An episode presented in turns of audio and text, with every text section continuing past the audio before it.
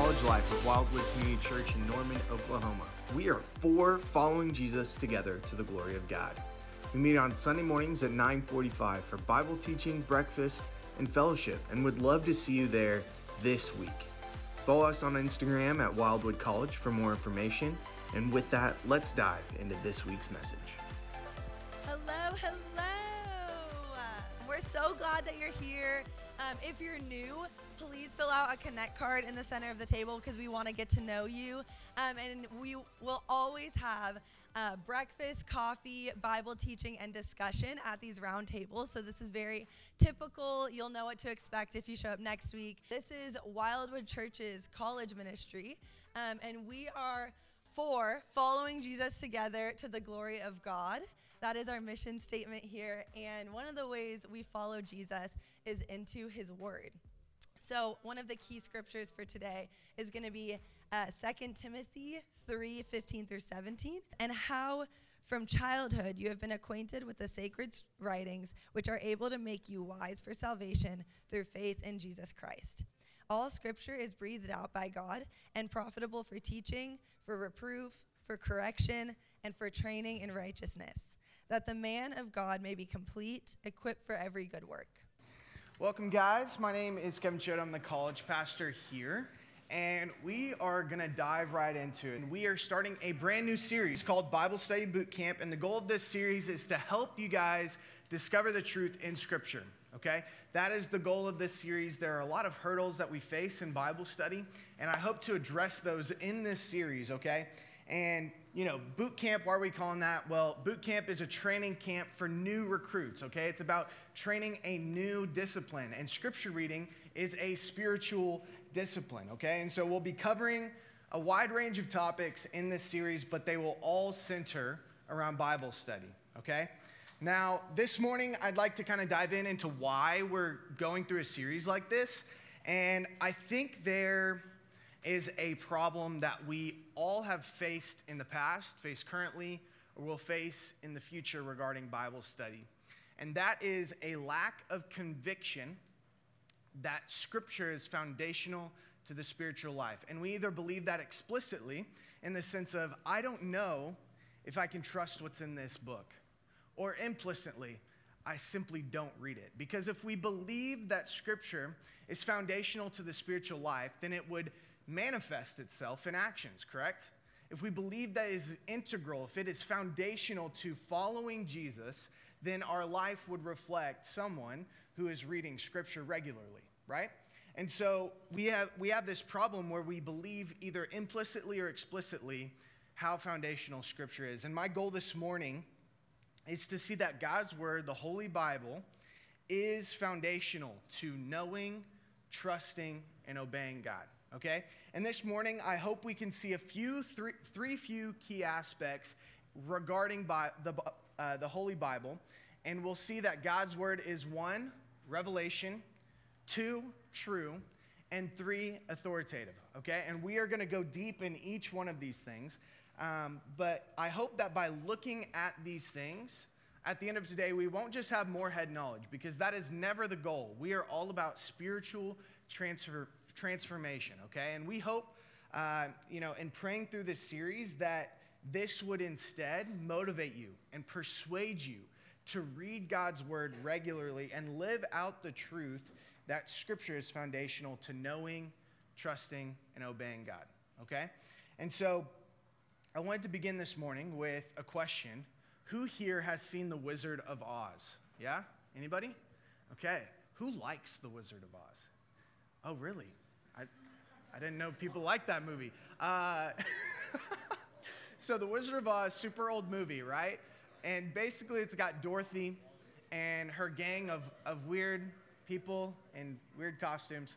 And they are going down the yellow brick road, road to the Emerald City and they are trying to get a conversation with the wizard. And their goal is to basically get the, the basically the thing that they want most, right? Dorothy wants to go home, the lion wants courage, uh, the other two want something else. Uh, but basically, they get to this point, right? The climax of the story is they're in the wizard's chamber, right? The room, and they see the big head, and the wizard is talking to them. And then, you know, they're talking to the wizard back and forth, and then all of a sudden the camera pans over to Toto, Dorothy's dog, and she goes over to the curtain, right? And, and Toto pulls back this curtain. And what was so mysterious about the wizard was no longer mysterious. What was unknowable about this incredible magical wizard was no longer unknowable. There was an unveiling of who the wizard really was. And essentially, he became accessible. And that's really what we're getting at with this idea of revelation. I know that can kind of be a big spiritual word, but basically it comes down to this idea of an unveiling or pulling back of the curtain. And so God's word or the Bible is God's revelation to us about himself, okay? It is about him from him, okay? And similarly to the wizard and the unveiling of the curtain, the Bible is God's way of himself, of him making himself known to us. The Bible is God's way of making himself known to us today. And as revelation, it is from God, about God, and ultimately, the story of Scripture, from Scripture to Revelation, we see a uniform narrative that ultimately reveals God, and it climactically and perfectly is complete through the coming of Jesus Christ. Okay? And in fact, in John, uh, the first chapter, right, in the Word was the beginning, and the beginning was God, and the beginning or, and the Word was with God. The Word actually is representing Jesus Christ. And it's actually the same word that we use to describe uh, God's Word, okay? God's Word. It's this uh, logos, okay? That's the Greek word. And basically it means revealing, it means understanding, it means peeling back the curtain and knowing God. So why is Jesus referred to as logos there? Well, it reveals who God is perfectly in Christ, right? So, W.A. Criswell, he is a two time president of the Southern Baptist Convention, and he is the uh, namesake of uh, Criswell College. And this is what he says about Revelation, okay? He says, You wouldn't know God without the book. You wouldn't know Jesus Christ, not even his name, without the book. You'd have no assurance of salvation or of heaven without the book.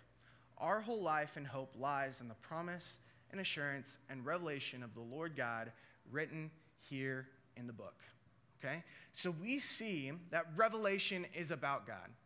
But the other characteristic is that revelation is from God. God's word, the Bible, is divinely produced, okay? So, what does the Bible say about this phenomenon? That it's divinely produced or that it's originated from God? Well, in 2 Peter 1 19 through 21, it talks about this, okay? So, Peter in referencing the Old Testament prophets, this is what he has to say about the Old Testament scriptures. He says, We also have the prophetic message as something completely reliable, and you'll do well to pay attention to it, as to a light shining in a dark place until the day dawns and the morning star rises in your hearts. Above all, you must understand that no prophecy of Scripture came about by the prophet's own interpretation of things. For prophecy never had its origin in the human will. But prophets, though human, spoke from God as they were carried along by the Holy Spirit. Okay? And I really want to focus on this last section, right? Prophets, though human, spoke from God as they were carried along by the Holy Spirit. So Peter, who was commissioned by Jesus to be his representative, was given authority to define and to teach truth. So Jesus actually calls him the rock of the church the foundation of the church. And so Jesus was essentially entrusting Peter with the church, God Himself entrusting Peter to define and teach truth. Okay? And so in this passage, he describes scripture like this Prophets, though human, spoke from God as they were carried along by the Holy Spirit. So this phrase right here, carried along, it is so significant because it gives us an idea of what it is describing in that how this scripture was basically how it arrived to us today okay? And it's actually a nautical one okay? So it, it can, some translations actually say moved but this idea is a nautical term in which it was moved along maybe uh, by by the wind okay? So imagine a boat it's in the ocean and you've got sails okay? The boat is not moving itself but it is being carried along by the wind Okay? That's what's happening here. That's what Peter is trying to define. So the biblical writers, okay, the people who wrote our scripture, were guided in their writing to go where God wanted them to go, and they produced what God wanted them to produce. I'll say that again. The biblical writers were guided in their writing to go where God wanted them to go and produced what God wanted them to produce. He also says in this passage that the prophets did not just make up the messages and portray them as God, but Peter's, Peter affirms here that they are in fact from God. And this isn't a new idea, okay, that the New Testament just like kind of made up and retroactively made the Old Testament God's word. But the prophets say this themselves, okay? So um, prophets consistently, if you've read any of them, they'll often say something like, Thus says the Lord, right? The, a prophet, oftentimes we think of them as future tellers, or man, they were predicting the future. But actually, the, de- the proper definition of a prophet is a mouthpiece for God.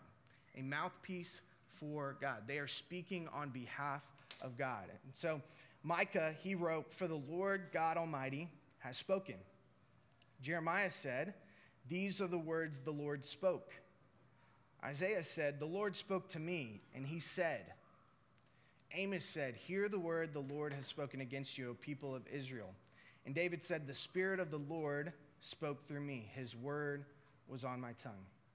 So here we see that Peter not only affirms the Old Testament as God's word, but the, OT, the Old Testament itself and Jesus and Peter's words also attest to that. But is it just the apostles, or is it just Peter, Jesus, and the prophets that count? Well, Paul would say something different, okay? And that's in 2 Timothy 3 15 through 17. And Paul describes it like this, okay? If you're needing a memory verse for today, this is the one. Uh, 2 Timothy 3 15 through 17 says, And how from infancy you have known the Holy Scriptures, which are able to make you wise for salvation through faith in Jesus Christ. All Scripture is God breathed and is useful for teaching, rebuking, correcting, and training in righteousness, so that the servant of God may be thoroughly equipped for every good work. Okay? So in this passage, the key phrase is God breathed, right? Uh, and it has this impression, when we look at the, the word there, it has this impression that scriptures are divinely, divinely produced. Not divinely um, just uh, basically, it's not this idea that they were just like, man, I really had a good time with God. I'm going to talk about it. But that they are, in fact, originating from God Himself. Just as God breathed life into mankind, just as God breathed life into creation, He breathed life into Scripture. Okay? You tracking with me today? So, see this passage right here. This is the linchpin for our view on Scripture, okay? We see that it is from God. We believe here at Wildwood, through the study of Scripture and what it says about itself, that the Bible is verbally inspired, okay? That's the word that we use, inspired. Verbally inspired, meaning that the work of the Holy Spirit is so intense that each word is the exact word that God wants used at that point to express the message, okay? It is the exact word God wants to use. So, to wrap up, God is the source of inspiration. The very words, not just the ideas, the very words are the product of inspiration. And then lastly, the Holy Spirit is the agent of inspiration, okay? So the Holy Spirit is what is guiding these biblical authors to write exactly what they are supposed to write. A good definition and one kind of accepted um, here at Wildwood that we, that we kind of use to define this idea is from Charles Ryrie. Charles Ryrie. That's a hard name to say. But this guy, he was a, a, DTS systematic theology professor for a long time and actually influenced a large subset of people on how you read your Bible, okay? And really about this idea of redemptive history. But in this quote, he says, Inspiration is the act by which God superintended the human authors of the Bible so that they composed and recorded without error his message to mankind in the words of their original writings. Okay? And I have like a little definition for superintendent. I know it's a little big. But basically, it's the idea that God was managing and he was attending to what was being written down in his scriptures, and he was protecting it. Okay? So God supernaturally used the writers of these books to write the words without compromising the perfection, the integrity, or purity of the finished product. And finally, but most importantly, Jesus affirms the nature of Scripture. Okay? Jesus himself affirms the nature of Scripture. In John 10 35, Jesus quote is saying, The Scripture cannot be broken. And this idea is basically the Scriptures cannot be loosened, they cannot be changed, they cannot be manipulated. So, what Jesus is saying here, and he is being bold in saying that, hey, it's exactly how it's supposed to be okay? This phrasing is basically affirming to the truthfulness and the inspiration that is Scripture, okay? But this idea that Scripture originated from God. And the logical next step, which we'll dis- discuss next, is that it is true. So, one of the questions you might be asking is Kevin, why did you spend so much time talking about uh, the inspiration of Scripture or why it originated from God, why it was divinely produced. And well, you know, there's some there's some people who might say, "Oh, Scripture, like whatever, that's just someone's opinion, man. That's just someone's opinion, man." But really, what it's it's from God. Okay, that was a Big Lebowski quote, by the way. Uh, okay, cool. Thank you, Braden. Uh, but essentially, it's not just someone's opinion; it's God's opinion. Okay, that should, that should be a big deal to us. That should be a big deal to us. It's not just this random person's opinion from 2,000 years ago that's outdated, but it is God's opinion. Okay? So God doesn't change, and if He doesn't change, then neither does truth, His truth. Okay, so the next characteristic we're going to be looking about, looking at is uh, we saw that it's from God, but now we're going to see if it's true. Okay, we looked at the the origin, and now we're going to look at the content okay? And we're going to look at what scripture, if it att- what it attests, if it's true, okay? And then we're going to look at church history. And then finally, we're going to see if the Bible has manuscript authority, okay? If, it, if the copy of the Bible that we have today, is it reliable? Is it trustworthy? You, you might say, you know, I believe it used to be true, but it's been copied down so many times, I don't know if I can trust it. Well, we're going to kind of walk through that today. But the core of this idea, the Bible is true, is that the Bible teaches truth. Okay? The Bible teaches truth. This is the logical next step. If it is from God, then we can assume that it teaches truth. And if we, uh, if we subscribe to the idea that Scripture is from God, then it makes sense. And if we, if we believe that God is holy and perfect, then he can't lie. He can't, that is outside of his character, okay? He cannot lie. Therefore, his word is true. His word is true. So, inerrancy, which is the doctrine we're going to talk about with the Bible being true, this is the logical child of inspiration, okay? So, if it is from God, then we can deduce that it is true, right? So, Paul Feinberg, he is a longtime systematic theology and philosophy professor. Gosh, stumbling over my words today uh, professor at Trinity Evangelical Divinity School, or TEDS, okay? And he defines inerrancy this way He says, Inerrancy is the view that when all the facts become known, they will demonstrate that the Bible, in its original autographs or its original letters, uh, and correctly interpreted, is entirely true and never false in all that it affirms. Whether that relates to doctrine or ethics or to the social, physical, or life sciences. So, in other words, the Bible is not mostly true, the Bible is not partly true or merely partially inerrant. This doctrine affirms, and this is Wildwood's doctrine, that we have a Bible that is trustworthy.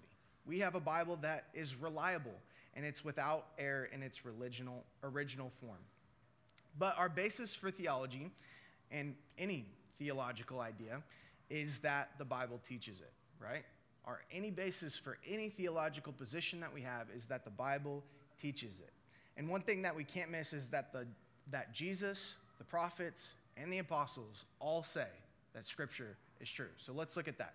John 17, 17 is a passage in which Jesus is referring to the Old Testament, okay? So some of you in this room might say, Kevin, I like that Jesus guy. He's really nice. I don't like the Old Testament. I do not like the God of the Old Testament. He's crazy okay? But Jesus, right here, he is about to affirm all of those books, even Deuteronomy, even Second Chronicles. Some of you in this room did not know there was a Second Chronicles. There is, I promise, okay? But se- verse 17 in John, Jesus, this is what he says about the Old Testament, okay? He says, Sanctify them by the truth.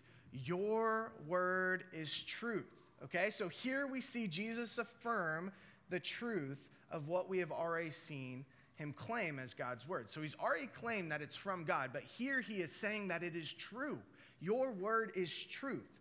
And if we break down the text, if we break it down word for word, it literally says God's revelation is objectively true in any matter under consideration. God's revelation is objectively true in any matter under consideration. Jesus affirms the validity of Scripture. And this passage shows his view of Scripture. Now, I'm going to ask you guys a tough question, okay? I'm going to ask you a really tough question. And I don't mean this like tongue in cheek, but, but legitimately ask it yourself, okay?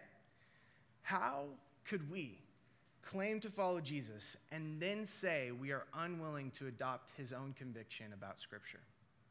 How, honestly, crazy is it to say, I follow Jesus, but I know better than he does? How, that, that, is so, that is a risky position, guys. That is a risky position to say, I know better than Jesus, the Son of God, the revelation of God Himself, that we can see God through Christ. He is, he is affirming this truth, and we could say, I know better than you. That's risky. And the Old Testament this time is the same Old Testament that we have, okay? It was compiled centuries before Jesus was even born. And we know that the Old Testament he is referencing is the same one that we have today, okay? So, Augustine, not Augustine, he's a church father from the 300s, and he describes uh, the truth of Scripture this way, in particular, this section of Scripture. So, he says, This mediator, Jesus Christ, having spoken what he judged sufficient first by the prophets, so he's saying what they said is true, then by his own lips, what he says is true and afterwards, by the apostles, he commissions the apostles to define and teach truth. Has besides produced the scripture, which is called canonical, canonical, not canonical, I don't know what that is, uh, which has paramount authority and to which we yield assent in all matters of which we ought not to be ignorant and yet cannot know of ourselves. Yeah, that talks like a guy who's from the 300s, right? But basically, what he's saying at the end here which we yield assent, is what we're going to talk about in a little bit. But essentially, it's this idea of submission, okay? It's this idea that I am yielding my agreement, okay, or my assent to what has already been said and what has already been revealed to us by the Holy Scriptures, okay? That, that last phrase is, an attitude of submission. So think about the picture of following Jesus, okay? Just in your mind, think about it. Following Jesus, what does that look like? Does that mean you only follow partially of what he says, or some of what he says, or maybe some of the things that you think sound good but not others? No, think of following. The idea of following. You are no longer leading, you are following. Your steps are not guided by your own decisions, but they are guided by the one that is in front of you, right? So if we are following Jesus, we are submitting to his way. Do you see that picture? We are no longer deciding where our footsteps go, but because we are following Jesus, we are submitting to our own way and we are following or submitting to his way. And that's not because Jesus wants to stifle us or limit us, it's because he loves us and his way is better than our own way. Our God is an, an all knowing God. So wouldn't you want to know or wouldn't you want to follow someone who knows all the answers? That's, that's what I would want to do, okay? Furthermore, we see in Matthew 4 through 11, 1 through 11, Jesus emphasizes that the actual written words of Scripture can be trusted, not just the ideas, okay? So you might say, I like some of the ideas of Scripture, but I don't really like, you know, some of the phrasing or some of the words might be a little too much for me. Well, Jesus in Matthew 4, 1 through 11, makes it very obvious when he's talking to the Pharisees that words matter. The letters matter, okay? Down to the letters of the sentence. He goes on in Matthew 5, he doubles down, okay? Matthew 5, 17 through 18, he says, Not the least stroke of a pin will disappear before he returns, Okay? So essentially, what he's saying is not only are these words true and the letters and the very marks above the letters true, but I am going to preserve it until I come back. Okay? And the apostle whom he built his church on, Peter, okay? What does he say? What does he say about Paul's letters, okay? So you might say, Jesus, I can trust him. Peter, I can trust him. The prophets, I can trust them. They're literally receiving the words from the Lord. But I don't know about that Paul guy. I like Jesus, but Paul, he's kind of a jerk, okay? Well, let's see what Peter, who they did not get along initially, Peter and Paul did not get along initially. Let's see what Peter has to say about Paul's letters, okay?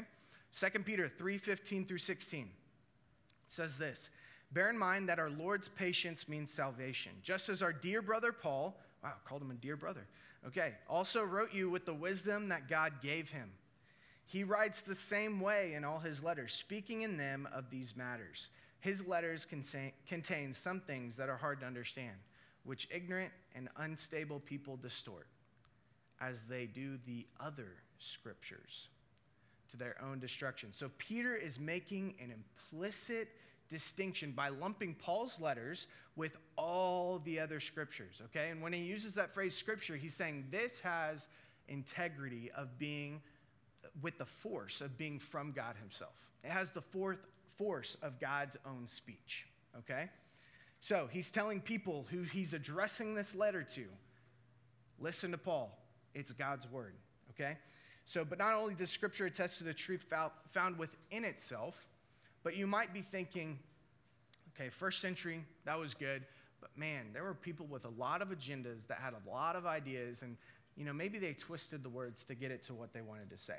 Well, we know by looking at church tradition, that would be very, very strange. Okay, that would be very strange if we're looking at church tradition in which this idea of inerrancy, that Scripture is true, is not a new belief, okay? It's not a bunch of conservative old dudes got together and say, we need to make sure that people think this is authoritative. This has been a doctrine that is one of the most consistently held beliefs among the Big C church for thousands of years, okay? This is something that has been held since the early church fathers, okay? This isn't some new thing. This is an old doctrine, okay? So, some of you think, man, first century, could trust that if I was there, but man, this is 2022. I don't know if I can believe that.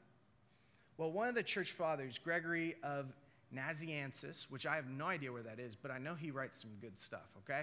He says this We, however, who extend the accuracy of the Spirit to the merest stroke and tittle, okay, tittle is like a Hebrew, like stroke, okay, will never admit the impious assertion that even the smallest matters were dealt with haphazard by those who have recorded them. Those who have recorded them. So, impious assertion, what does that mean? He's like, don't you dare make the claim that we did not care when we were copying this holy scripture. Don't you dare say that it did not matter to us. Don't you dare say that we didn't care, that we weren't careful. The church fathers recognized the truth and the power of the Holy Scriptures, so they were protecting and preserving the words that we find in it. And we'll see that when we look at its manuscript authority, that that is very true, that the church cared about protecting, preserving Scripture. We see Augustine, who we talked about earlier, he says this. He's also in the 300s, like Gregory. He says, I have learned to yield this respect and honor only to the canonical, canonical books of Scripture. Of these alone do I most firmly believe that the authors were completely free from error. Okay, completely free from error. Martin Luther, pioneer of the Protestant Reformation, heard of Lutheran churches? They're named after this guy, okay? He says natural reason produces error and heresy. Faith teaches and maintains the truth, for it clings to Scripture, which do not deceive or lie. If you need to take a picture of a slide, this is a good one, okay? Natural re- reason produces error and heresy. Faith teaches and maintains the truth, for it clings to what? The scriptures, which do not deceive or lie. Once again, the Big C church has nearly always held to the belief that the Bible is true. Okay? This skepticism that we face today is new. It started in around the 1850s, okay? That's when it really started hitting, okay? But before we get to our final point, I want to look at scripture under the microscope, okay? My teaching pastor when I was uh, in Texas, Jarrett Stevens, he walked through this and it was so beneficial and so helpful for me. Um, and basically, he asked, Can we trust the copy that's in our hands today? Well, most scholars, when looking at the historicity or the validity of Scripture, puts the Bible under three major tests. And the one we're going to look at today is the bibliographical test, okay? And it answers this question. Since we do not have the original, what they call autographs, or the actual, you know, ink and paper that Paul and Peter wrote on, how can we trust the copies that we have today? And how many do we have? And what is the interval between the earliest manuscript and the copies that we have? Okay? So, in other words, what is the age of the copy? And how many do we have? If we want to determine the historicity of any ancient, ancient text, not just the Bible, it has to go under this test, okay? So we're going to look at a few ancient tests, texts, and how they test out, okay? Uh, so let me give you a few examples. We'll start with number one Aristotle's Poetics, okay? This was written around 343 BC. We have no original autographs. The earliest copy we have is dated 1100 AD. So again, think age and number. The time gap is 1,400 years. 1,400 years. And the number of copies or manuscripts that we have is 49. Number two, we have Caesar's Gallic Wars. Once again, no original autograph. It was written somewhere between 50 and 60 BC, and the earliest copy that we have is 900 AD.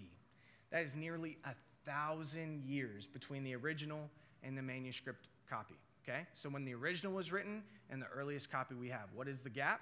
A thousand years. And the number of copies we do have is 10. Okay? Now we're going to look at the Bible. the Bible has no original autographs, but we have over 10,000 copies of the Old Testament and over 5,000 copies of the New Testament. The earliest copy we have, 200 AD. The time gap is only 100 years between the autographs and the earliest copy. This is what you call very, very high manuscript authority. So, do you know what comes in second place behind the Bible? I'm going to leave this one up so you can kind of compare as I'm saying. This is second place to the Bible. Homer's Iliad it has no original autograph. It was written in 900 BC. And the earliest copy we have is 400 BC. That's a time gap of 500 years. How many copies do we have? 643. Compare that to 10,000 copies of the Old Testament and 5,000 copies of the New Testament. The church cared about preserving the text, preserving the Bible. They didn't handle it haphazardly, they knew it was important. Bruce Metzger, he is a professor at Princeton Theological Seminary, and he's a foremost scholar of New Testament and Old Testament Greek. Uh, sorry, New Testament Greek and Old Testament. And he says this the quantity of New Testament material is almost embarrassing in comparison with other works of antiquity. Dr. Craig Blomberg says, they have been preserved in far greater number and with much more care than any other ancient documents. See, the church was diligent in copying the Bible. And he concludes in his book, The Historical Reliability of the New Testament, that 97 to 99% of the New Testament can be reconstructed without reasonable doubt. Okay? Now, Sir Kendrick, uh, Frederick Kenyon, he's a former director and principal librarian of the British Museum. Okay, so you're like, okay, Kevin, those are all Christians. This is, this is not, okay? He was the librarian of the British Museum, and he was an expert on ancient manuscripts. He says this concerning the manuscript authority of the New Testament, the interval between the dates of original composition and the earlier, earliest extant evidence be in fact negligible, and the last foundation for any doubt that the scriptures have come down to us substantially as they were written has now been removed. Both the authenticity and the general integrity of the books of the New Testament may be regarded as finally established. We have been given in this word a gift, and it has been preserved by us, both by the church and by God Himself. It passes this test. Now, the question that many skeptics ask is what about the mistakes? What about the mistakes maybe in copying? Surely those copies, men made mistakes. You've probably seen this on TikTok, right? You've probably seen this on an Instagram reel. The Bible has all these mistakes. Well, Josh McDowell, his bestseller, More Than a Carpenter, he quotes a book called Reinventing Jesus, and this is what he writes concerning the perceived mistakes that so many people like to attribute to the Bible. He says this By far, the most significant number of variants is spelling differences. The name John, for example, may be spelled with one N or with two. Clearly, a variation of this sort in no way jeopardizes the meaning of the text. Spelling differences account for 75% of all variants. Now, what about the other 25%? Well, he goes on to say that the other 25% of the textual variants has to do with such sim- sorry, has to do with synonyms such as going to say he instead of Lord, okay? Or another name. There's no difference that actually threatens the meaning of the text. So, what can we say? We can say more than any other ancient text, the Bible has been handled with the most care. Okay? We can trust the Bible. So, with that being said, I want to go to application. You're like, okay, this is great, Kevin. This is a lot of knowledge. Well, I believe it's the foundation for this final point, okay? And that's the Bible is authoritative. The Bible is authoritative. Bear with me, guys. We're wrapping up. The Bible, as the expression of God's will, possesses the right. Listen, guys, it possesses the right to supremely define our beliefs and actions. If it is God's will, if it is God's words, if it has the force of the voice of God, then it has the right to supremely define our thoughts, our beliefs, and our actions. J.I. Packer, who you guys may know, he wrote the best selling Systematic Theology, one of the most best selling systematic theology books of all time. He says, Its text is word for word God given. Its message is an organic unity the infallible word of an infallible God, a web of revealed truth centered upon Christ, must be interpreted in its natural sense, on the assumption of its inner harmony and its meaning can only be grasped by those who humbly seek and gladly receive the help of the Holy Spirit. We're going to talk about later in this series the, the role of the Holy Spirit in Bible study, okay? Because that is what reveals the truth in Scripture to us. So if Scripture is from God and it's true, then it must be the supreme authority of our life. It is, if it is from God and it is true, it's reliable. So it should be able to shape our beliefs and our actions, right, guys? It should be able to tell us how to live, and we can trust it because we know that it is from the Lord. So if we treat it as our authority, what are some things that can happen in our own life? What are some things that we can experience if we say, okay, I believe this is from God, I believe this is true, and I believe it has authority on my life? Not that it is controlling you, but you believe that it is an expert on the matter, right? It is an authority and it has the power because it's from God. 1 Peter 2 2 says, like newborn babies crave spiritual milk, so that by it you may grow up in your salvation. So the Bible is essential to spiritual growth. Some of you say, Kevin, I have the Holy Spirit. Why do I need the Bible? Kevin, I trusted in Christ and I received the power of the Spirit. Why do I need the Bible? Well, guys, the Holy Spirit is not the only one that exists in spiritual matters. There's spiritual warfare at play, and the deceiver is trying to deceive you. So, how are you? What is your barometer? What is your test for truth? If you say, This is a word from God, this is a word from the Spirit, you hear that in popular preachers. How are you going to test that? How are you going to, what are you going to compare that to? The Holy Spirit is never, ever going to be in contrast with His revealed word. If we believe that is God's word, then the Holy Spirit, if they are speaking to you, they're not going to go in contrast to what He's already revealed, right? Not going to go in contrast. So, when we look at it like spiritual milk, what does this mean? Well, like newborn babies, like babies, they need milk to grow. Well, if you want to grow in your faith, you need the Word of God. That is your fuel. That is the foundation in which you're building your spiritual house, okay? It starts with Scripture. That's how we know, love, and obey and trust God. Next, we see that is the key to spiritual maturity, okay? So, what's the difference? Well, spiritual maturity, it's not just knowledge, it's not just getting uh, more, more aware of spiritual matters, but spiritual maturity is being able to have a litmus test for what is going on in this life what we're experiencing and saying, this is right, this is wrong. The Bible helps shape our thoughts. Okay, so what does Hebrews 5 11 to 14 say? We have much to say about this, but it is hard to make it clear to you because you no longer try to understand. In fact, though by this time you ought to be teachers, you need someone to teach you the elementary truths of God's word all over again. You need milk, not solid food. Anyone who lives on milk, being still an infant, is not acquainted with the teaching about righteousness. But solid food is for the mature, who by constant use have trained themselves to distinguish good from evil. So, what is the hallmark of a spiritually mature person? Someone who is able to distinguish good from evil can say, God says this about this, right? I can see how knowing Scripture can tell me and influence what is right from wrong.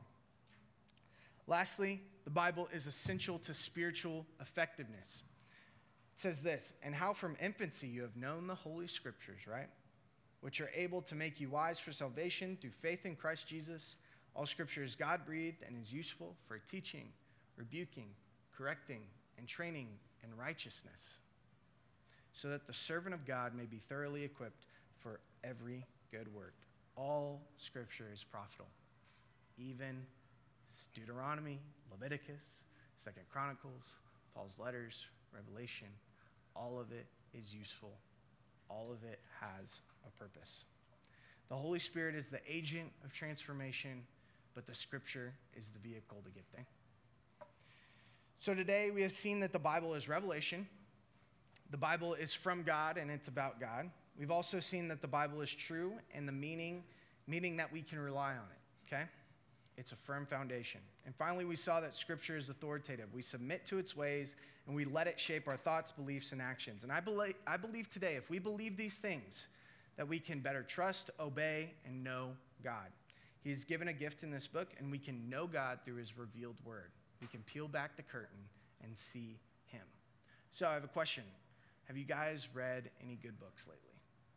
We got some announcements for you guys before we dismiss to worship.